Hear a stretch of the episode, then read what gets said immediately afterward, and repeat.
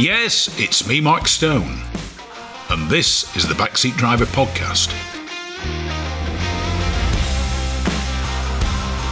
It's the fastest, it's the friendliest, and it's for all the family. The Gaz Shocks 116 Trophy and 120 Coupe Cup are the fastest growing race series in the UK, taking in six one hour races and eight sprints at all the top circuits. Visit 116trophy.com to find out more and get yourself behind the wheel.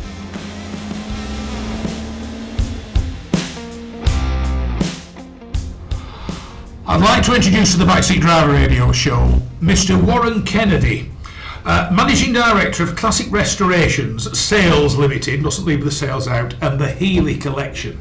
Basically, Warren has the largest collection of Healeys there is. But notice I say Healey, apart from one that happens to have the word Austin in front of it, and a very, very rare Ford Fiesta Healey.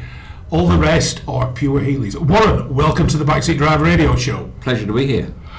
What is it about Healeys and how did you get into them? I mean, most people know Austin Healeys, as I've said, but Donald was Donald Healey was a very prolific car builder in his own right before he got uh, all mixed up with Austin. I think Donald was ahead of his time. He he, he, he had this idea. He, he wanted to build a car. Um, he sat down just after the end of the war and, and sketched a car and gave it to a man called Bill Buckingham and said, build me that. And he did. They had the car finished and completed by the 10th of January. It was Um, quite a short gestation period. Unbelievable, unbelievable for a scratch-built car. Um, okay, fine, he used the Riley engine, gearbox, and back axle, but the rest of it was was parts bin, parts bin, and and, and, and scrap metal, basically. that was it. I mean, it was after the war. You couldn't get materials, couldn't get supplies, and they sat down and they designed and built this car. And the fundamental car itself, when it was originally built and tested, didn't change very much. The chassis and the running gear remained the same right through to 53 when he did the deal with Austin on the, on the on the 104, which became the obviously the Austin Healey. He, he was he was a clever man. He wanted to build a car. He got experience pre-war rallying, successful on the Monte Carlo, and he wanted to build a sports car that he could drive on the road and rally and compete with, and he did. He did. Mille Miglia, Le Mans, Monte Carlo, you name it. I mean, the first, first race at Goodwood, 1948. First race, seven cars, five of them were Healey's. Unbelievable. So, when did you get into them and why did you get into them? Accidentally. Here's a story. Here's a story, and I've got to give full credit to a guy called Mike Cornwall. Um, we used to meet at my workshop on a Saturday morning for a coffee and a bacon roll or a pasty or whatever anyone had brought along. And one Saturday morning, uh, there was an auction on at Shuttleworth. So I decided I was going to the auction and not going to the workshop. I'm at the auction, walking round. Mike rings me, says, Warren, where are you? I'm over at Shuttleworth, there's an auction on. Oh, is there? I said, yeah, come over, there's an early 9, 911 in here that you'd be interested in because he rallied, he rallied a 356 Porsche. So, he comes over, meet him, comes in, walking round. As we're walking round, there's this green thing there. And he says to me, wow, look, a Healey Westland. I said, a what? I said, I knew what a Healey Silverstone was, and I knew what Austin Healey were, but a Healey Westland, what on earth is that? So we went to look at it, and it was in this auction. Old boy owned it. I Um, was just putting in, they're, they're the, the Healeys are unusual looking cars, aren't they? yeah. They stand out at times for what you might call the wrong reasons. Well, it's uh, Marmite. There you go. Marmite sums it up. Okay. Um, so anyway, we're looking at this thing and walking round it, and uh, it's gone through the auction, and it hadn't sold, and so we go back and have another look at it. And I'm opening the door, and this grumpy old man comes out. What are you doing? That's my car. Anyway, cut a long story short. Mike decides to buy the car. He buys the car. The man that owns it drives it back to my workshop, gives me the keys, and says, "Will you look after it until Mike's check's cleared?" Yeah, okay, fine, I'll do that. Never met him before in my life. He trusted me with his car, locked in my workshop, and I'm friends with Mike, who's just given him a check that could have, could have, anything could have happened. Anyway, we then decided Mike was going to use it on the very first Rally of the Tests reenactment. Okay, this Which, for those listening who aren't sure, the Rally of the Tests turned into the RAC Rally. Yes. But Rally of the Tests were when it, when it were a proper do. Oh, yeah. Now, yeah. So um, I was charged with restoring this car and getting it ready for this rally of the tests. Uh, yeah, great. So that's what we did. Sat down, started doing it, got to then hear about the Association of Healey Owners, uh, which is a club specifically for the early Warwick built cars. Um, so we rebuilt this car three days before, four days before the event, Mike rings me and says, Warren, quick problem, got to go to Switzerland on business. Will you drive the car for me? I've never done a rally in my life. He said, don't worry, experienced navigator. He'll, he'll talk you through it. Okay. Introduces me to this rally driver, none other than Willie Cave. So A legendary co-driver. Ah. So you had a lot to live up to, as did the car. What a man! I'll tell you what, that, that, that guy taught me so much in those three days. I mean, we took this car, um, I thoroughly, thoroughly enjoyed it, and then got bit, bit by the bug. A, Healeys couldn't believe the cars could do what they could do. For a car that was designed in 1945, exceed exceed 100 mile an hour, um, handled incredibly well. In fact, at one point we broke the rear panhard rod on it, and I did 300 miles of the event with a broken panhard rod. Yeah. Um, still kept the car kept the car straight, but then Count Johnny Lurani did the same thing on the Mille Miglia in 1948, Yeah. and he did 600 miles on the Mille Miglia with a broken panhard rod, and finished 13th overall. Ah, incredible cars. So that was my first experience driving a Healey in anger, um, and then I just got got bit by it. Um, got involved with the club, got asked by the club to join the committee, fought them off for about four years until I succumbed to them and, and joined the committee and joined the club, um, and then started looking into Donald Healey and, and, and his cars and I can't believe how these hidden gems have been hidden away for so many years. A lot of cars put away. I found no end of cars that have been off the road since the early 60s. And that's been the main problem the lack of parts availability for them because Donald, although he used the Riley engine gearbox back axle, the front suspension was his own design set up. It was Yeah. parts out the aircraft bin. It was trailing arms off aircraft, redesigned and, and used as a, as a trailing arm front suspension. 1945, coil springs all round. Um, he tried desperately to get the car total weight under a ton, and he just failed that. But he took the cars to the Mille Miglia, to Le Mans, as I say, the first race at Goodwood, five Healeys. Um, before the X came, before the Jaguar six-cylinder engine came out, they were very, very competitive. Everyone's heard of the Healey Silverstone, but very few people know the Westland, the Elliott, the Abbott, the Tickford, the Sportsmobile, the Duncans, the Drones, etc. There's a wide selection and a lot of. Donald sold a lot of chassis only, and people built special bodies Yeah. and a lot of these cars, I mean, they they were they were more expensive than an Aston Martin at the time. Yeah. So very few of these cars got thrown away. They got locked in garages and put away. It's like having a Rolls Royce. You don't scrap it. You put it away because it has a value. You don't want day to be able to afford to, afford to restore it. One day you find the parts to restore it. So we, we basically over the years I've sat down and remanufactured a lot of the parts, and uh, I can successfully say put a lot of these cars back on the road. One person that I've interviewed, actually Angela Hook at the Bugatti Trust, Ettore Bugatti's designs were unique to a degree. Somebody, a skilled engineer, a machine, uh, a mechanical engineer, can spot a Bugatti design. Can you spot a Donald Healey design? Do you look at these cars and think that's Healey? That could only be Healey. Yeah, yeah, most definitely. He got the, the he de- he designed this kite-shaped grille, and one of the, one of the, one of the golden rules he had when he sold a chassis in chassis form is the grille went with it. Yeah. and you had to use the grille on the car. So you look at the very early, the very early home-built cars. Hmm. You've got a car that's got this kite-shaped front grille, and nothing blends into it.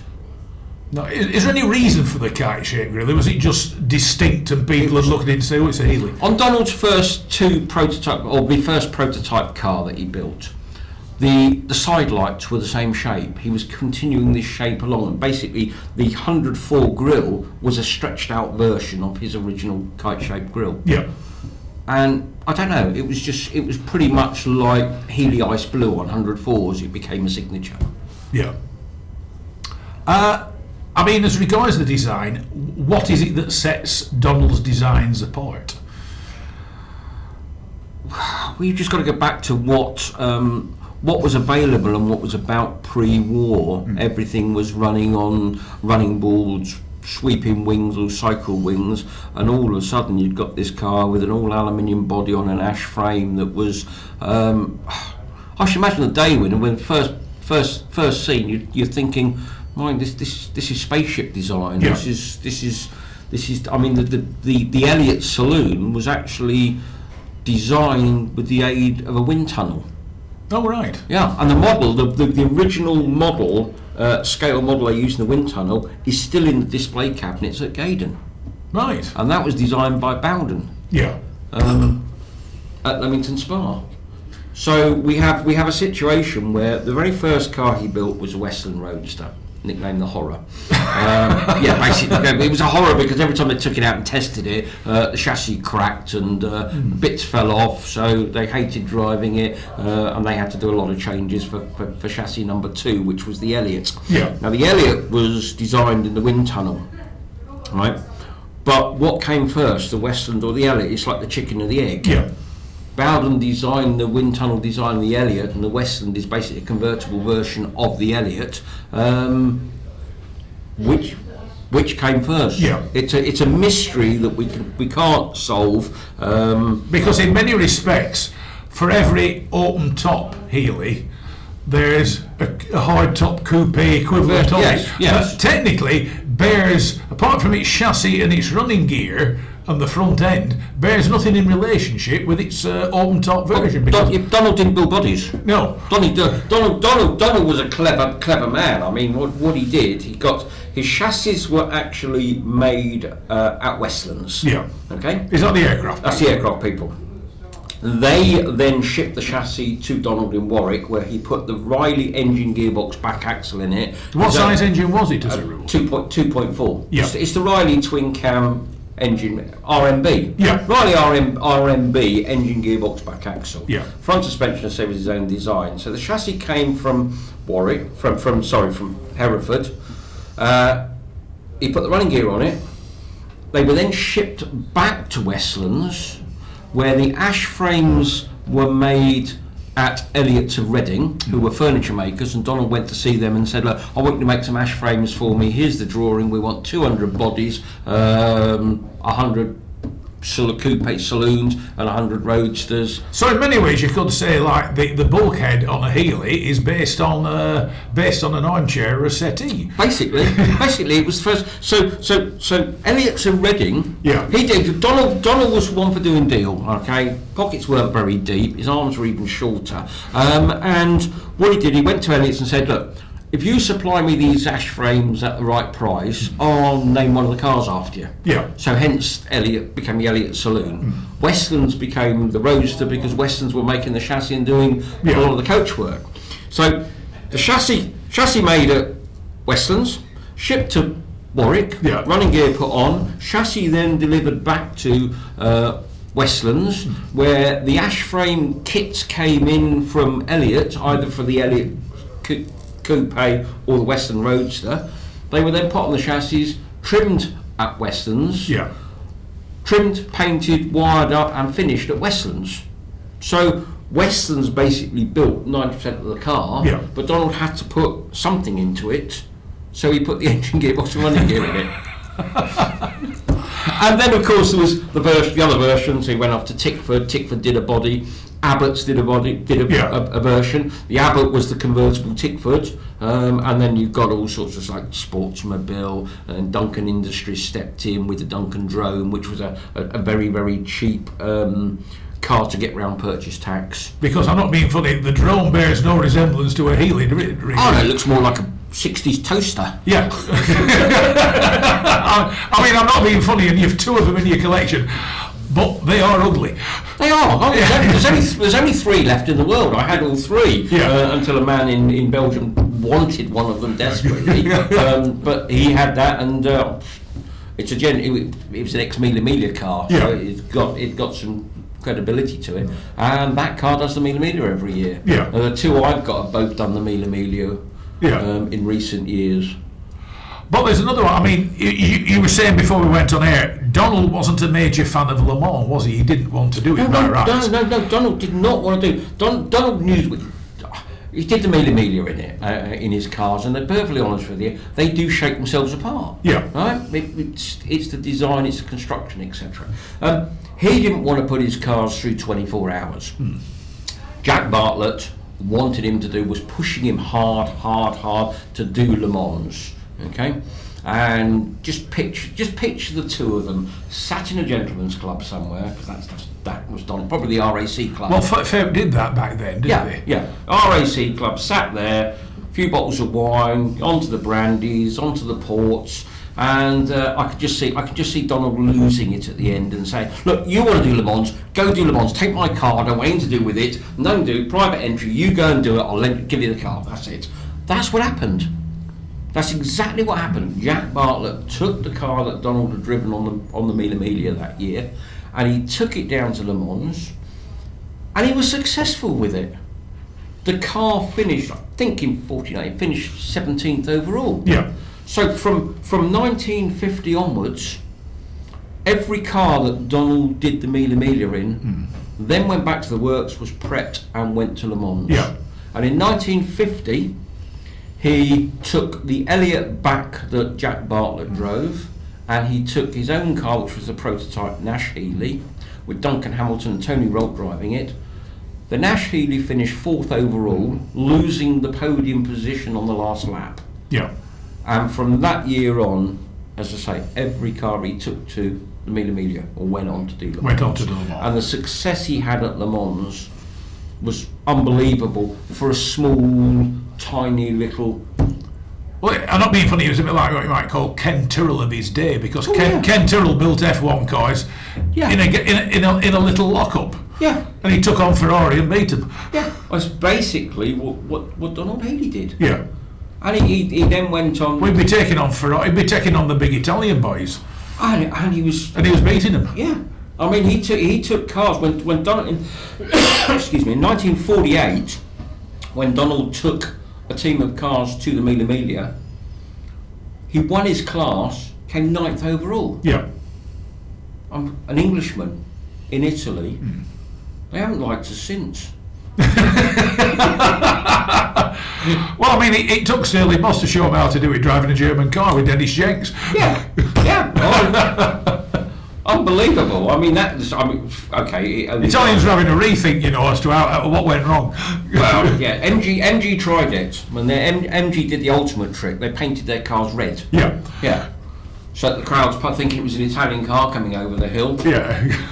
I mean, did this success have an effect on Healey's sales? Because I mean, if the if Donald only made small numbers of these cars, I mean, it's one of those things. Great, I've done. I've, I've, I've an order book for twenty cars. I can only produce three. I think Donald could spend money quicker than he could earn it. All right. I mean, when he went, I when- know the feeling. yeah, he he was off doing these events. Okay, nineteen in nineteen fifty, when he did the deal with Nash. Yeah. To get the Nash engine because he couldn't get the Cadillac engine. Okay, he got the Nash engine. He was seriously in debt. Nash paid off his overdraft, which at the time was about fifty thousand pounds. Yeah. and in nineteen Would have been a lump. That would have been equivalent to a couple of million pounds. Yeah. I would have thought today. Um, they paid his overdraft off on the deal that he paid them back in cars. Yeah. So he built the first hundred Nash Healey's Yeah. were built by Donald, and the bodies were done by Panelcraft, and they were again they were more expensive than a Cadillac Yeah. when they arrived in the states. But Nash needed something to put them into the European market and be noticed. Well, the one thing, I mean, you have one of these in your collection, it's a stunning car. It's, when you look at it, it's a beautiful two door open top tourer that it's obvious that it was designed for the American market. But the one thing that that body style has, it has the flair of a lot of French designed Yes. cars of its era. Yeah. So it's this strange combination. It's a British car powered by an American engine, designed for the Americans, but with the with the simplistic elegance of a French car. Yeah, yeah. I say, a, a be- beautiful. Ah, There aren't many out there. I, mean, I think out of 100 built, there are probably 23 in existence worldwide. Yeah. Uh, there's one or two occasionally come to life. It took me four years to find one. And I, I, I, I found it. I mean, I bought more cars off eBay worldwide blind. As soon as I see it, bang, hit the button and buy it straight away. Worry about, think about it afterwards. Yeah. Get it over and get it restored. Um, I mean, And the lads in your workshop say, "Oh, not again." yeah, well, yeah. yeah. they curl their toes up when I open the door and say, "Look what I found." we got we're, we're, we're, the Panelcraft National. I mean, I've done three Millas in recent years with that. Yeah. It's a 3.8 engine, straight six, uh, a Borg Warner three-speed manual gearbox with with mechanical overdrive, and the car has so much torque. It's unbelievable. You can you can drive that car pretty much like an automatic. Yeah. Just put it into gear, and using the kick down button in the middle of the steering wheel, Yeah, you can drive that car through roundabouts um, without changing gear. yeah. It's it's in, it's an incredible thing, incredible machine. Now, besides the Riley engines, what um, the Nash engines, what other engines did Healey start to use? Um, well, he, he the Riley engine was the majority of the engine in the early cars. Yeah. that ran through from fr say from 1945 right through to 53. He stuck his toe in the water and tried to put the new Cadillac overhead valve engine in in 48. Um, in fact, he was sent. Or two engines were supplied by General Motors. One A, came. a, a well-known Mr. Allard rather got in on that attack. didn't he? He got, he, yeah, Allard, uh, yeah, Allard, Allard was the car that, that took him at Le Mans in 1950. Yeah. but that was because he'd lost the Cadillac deal. He, he, he, he was on his way over to America to do the deal with General Motors and get the Cadillac engine. He'd built a, he built a prototype, which was basically a Healey Silverstone in the UK. Yeah. Put a Cadillac V8 in it, and Briggs Cunningham had done the same thing in America um, to test one in America and Yeah. one in the UK and um, he was on his way over to General Motors to try and do a deal, and he he, he met George Mason, the CEO of Nash, on the Queen Mary on his way over, and they got in conversation and realised they were both. And uh, Mason said to him, "Look, you're not going to do the deal with General Motors because they can't supply enough engines for their own use, let alone sell Yeah. you any. So when you don't do the deal." Let me know, and I've got a good six-cylinder engine that will do your job. Um, cut a long story short, by the time Donald got back, the six-cylinder engine and box was in his workshop. Yeah. They took the engine out of the X4, which was the Cadillac engine experimental car, dropped the Nash engine in it, renumbered it X5, and Donald took it off and did the Mille Miglia with it. Um, and then at the end of the Mille Miglia, he biggest flaw he had was he didn't have a big enough fuel tank for a Yeah. 3.8 engine that drinks fuel.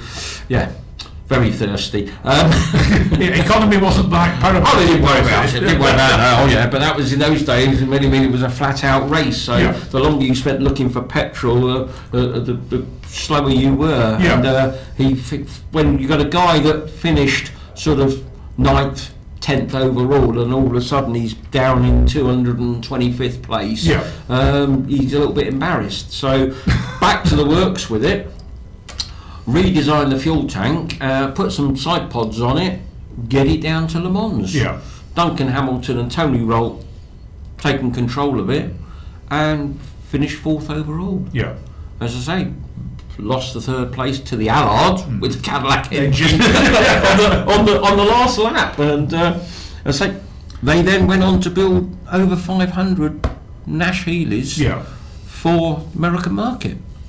But the one thing as ti- when you look at the what you would call the more modern Healeys, and we've already said the whole bodywork, and the air tunnel and the wind tunnels, the styling of them was really in advance of anybody else. I mean, until Jaguar got an idea, okay, the 120s and the 140s to a degree, but mainly the XK120, and then the the C types and the D types. I mean, Donald Healey got into that act well in advance of Jaguar, didn't he? You, you Donald, Don- if you if you if you look at you, you need to look and study the early Healeys, and look at the body designs on the numerous models. Because the other thing is, it was all lightweight aluminium, Oh, yeah, yeah. beaten into shape. Oh yeah, yeah. But, but when you look closely, but you need to you need to, to, to dig into the archives to find the one-off cars they built that they took to um, like. X X4 was basically a Healey Silverstone with a Cadillac engine in it. X5 was the Silverstone engine with a Nash engine dropped in it, and then it was modi- body was modified for the closed wheel rule that came in at Le Mans, and a headrest was put on it um, for the Le Mans Straight. Then X X6 was originally a coupe that then had a big accident on the Mille Mille, was then very quickly, within five weeks, rebuilt as a roadster, as a open sports race, pure race car. Uh, that went down to Le Mans, got a podium finish. Yeah.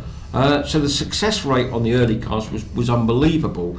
Um, and then the amalgamation from that X8, when you study X8, which was a one off, the back end of it is basically the 104. Yeah. Um, when you look at the front of a 104 and you look at the Nash Healeys at the time, X6, X8, you can see the 104 coming out of it. Yeah. And Gerry Coker joined Donald, Gerry Coker designed the 104 when Bill Buckingham was building X8. Yeah. So the first job he did was with Bill Buckingham building X8, this race car, and you can see where the ideas came from for the 104. Yeah.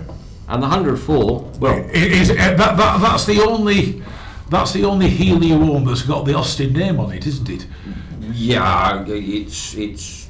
I, I still believe it's a true Healey. Yeah. it's a true Healey. Um, it had a Healey badge on it. The two prototypes were Healeys. They were badged as Healeys. They were uh, codenamed the J chassis. Yeah. So they were the J chassis, and it was press day at the motor show. They were launched, had the Healey badge on them. Lord Lenham came round to see what engine where his B90 engine was in, looked at it, loved it. Again, they sat down over dinner that night. Game must have been the RAC club. Sat there, a few bottles of wine, scratching out, drawing up a contract. Somebody went back to the works, and the Austin Healey badge was made that night, Yeah. brought down and put on the car for the first day opening of the motor show. So it went to Earl's Court as a Healey and left Earl's Court as, as an Austin Healey. Yeah. And I can just imagine it.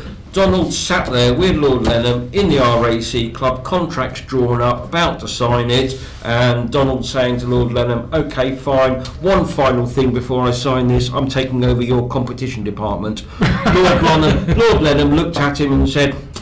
We haven't got a competition department. Yeah. Donald signed it and said, "You have now." I mean, you can't talk about Austin Healey's or Healey's without discussing what's always referred to as the big banger Healey's, which are the Austin Healey 3000s, which were until slightly more nimble machinery came along. I mean, they were, st- though, though you're not a major fan of them, they were serious rally they, beaters. they weren't were beasts. Yeah. They were beasts. I drove one to France once, and I, I it reminded me of my days when I was about 18, driving a Bedford TK around Luton and Milton Keynes, delivering delivering Corona pop bottles. Oh, yeah. Yeah. I always refer. Chocolate pop bottles didn't rattle quite as much. Well, yeah, but it just reminds me. I mean, it- somebody said to me one day, "Describe a Healey 3000." And I said, "It's a Bedford TK with your backside slap between the chassis." Yeah. With no ventilation. And no, no, no. I'll tell you what. You take take. A lot of people love them. I'm, I'm, I'm There is something about them when you see one, even today, on classic they are unbelie- unbelievable car, but my what I don't think you take that the hundred four is, is is the ultimate design of a British sports car. The the six-cylinder engine was the right engine to put into it, but I don't think, I personally don't think Austin threw enough money into them to develop them. They put more luxuries in, wood trim, wind-up windows. They didn't progress the design and the development. Um, Donald did wonders, and the competition department did absolutely wonders with the cars that they took out and they competed with.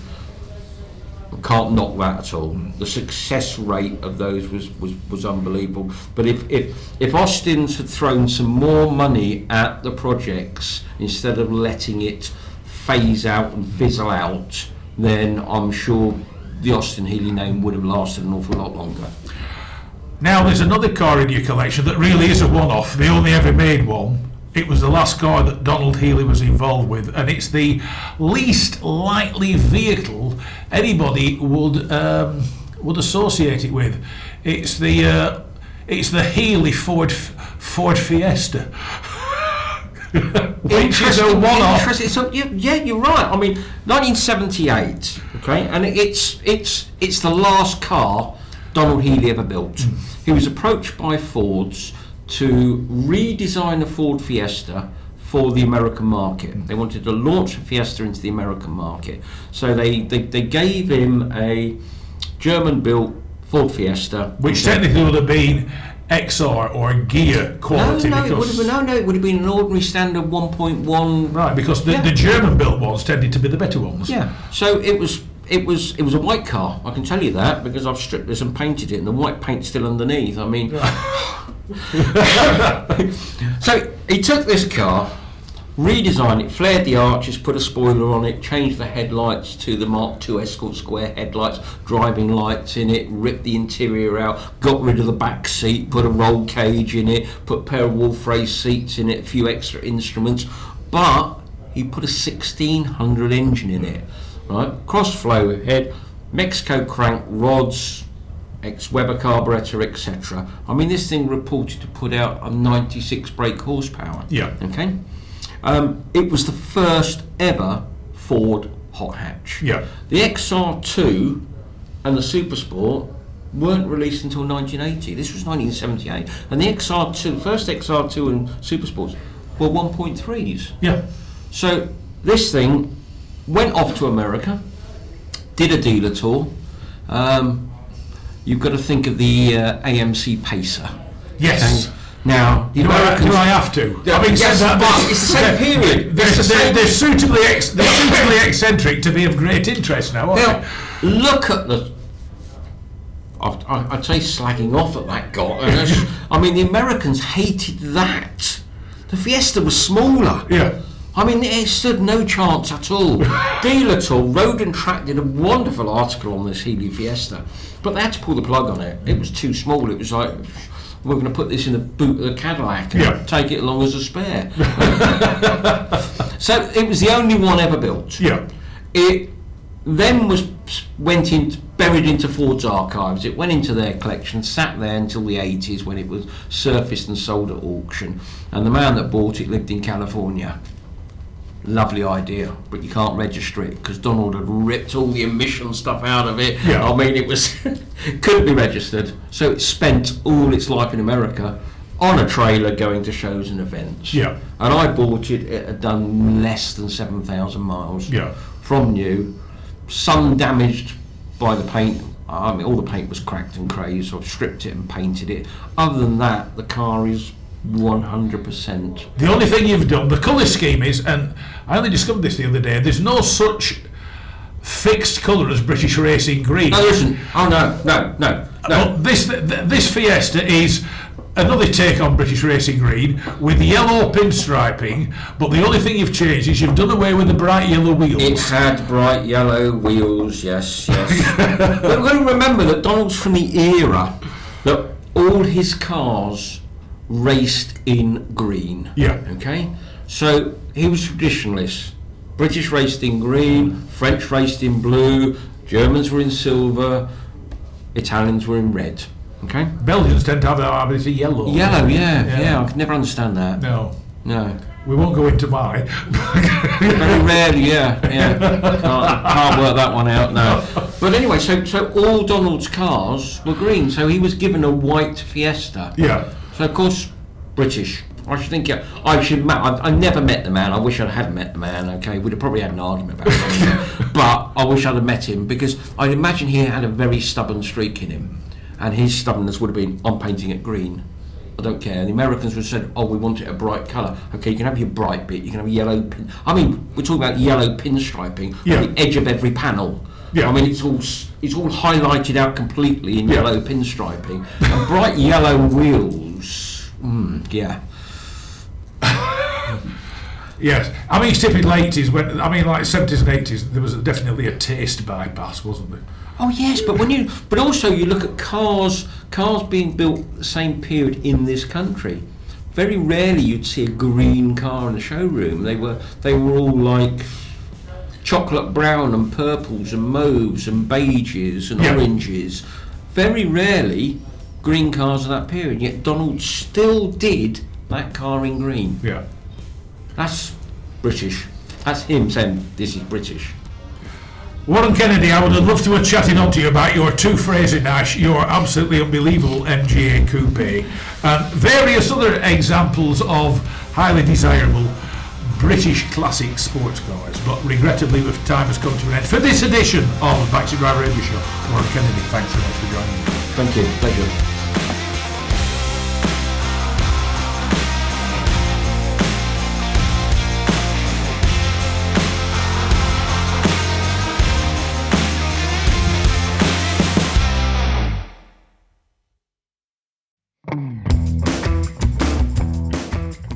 Rarely beaten on price, never beaten on service. Whether it's cars, bikes, or commercials, Hodder Tyres are the best in the business. And when it comes to tyre expertise and advice to supplying the correct tyres for your vehicle's specific requirements, nobody comes close to David Lakin and the Hodder Tyres team.